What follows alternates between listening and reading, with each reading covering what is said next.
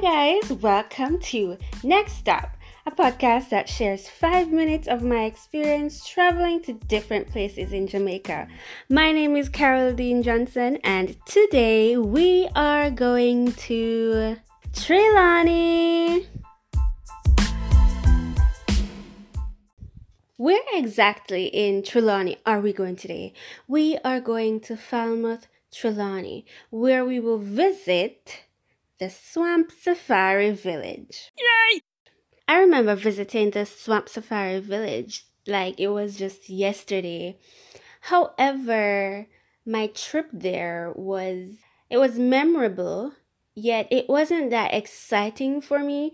I don't know why, but I know I probably have been there twice and I had the same experience. One thing about the tour that I got, I was able to see different animals that can be found here in Jamaica. Some are very frightening, others, however, aren't so frightening.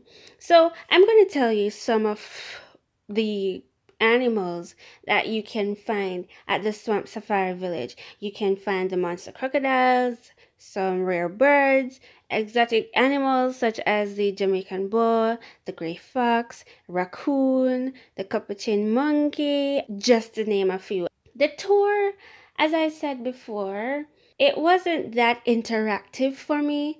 I don't know why. Probably because the tour was very large and it was hard to speak to a lot of students. However, if the tour guide was a little bit more interactive with us and gave us the opportunity to ask questions and to talk when we could, then probably it would have been better. One major thing that I was told why people actually went to the Swamp Safari Village is to see where James Bond did his famous crocodile jumping scene. Yes, guys, I was able to see that. But as I said before, it didn't excite me as much. I don't know if it's because I'm not a really big James Bond fan. Guys, don't bash me. But it was just like seeing somewhere like, oh, okay.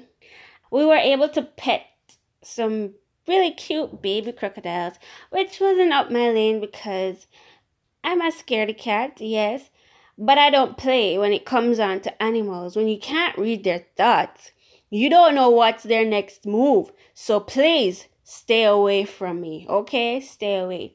The swamp safari, however, can be very interesting. I stumbled upon a parakeet who chatted away. Oh my god. It became annoying at some point, but it's understandable.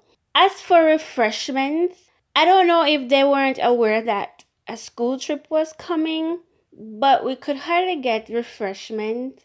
And uh, also, it was pretty on the expensive side. So I kind of eased off on buying something and waited on, until we went into the town to get something to eat. I'd give this tour a 5 out of 10 why? Because, as I said earlier, it wasn't that interactive with the tour guide and the students. So, yeah, 5 out of 10 for me. Oh, thank you.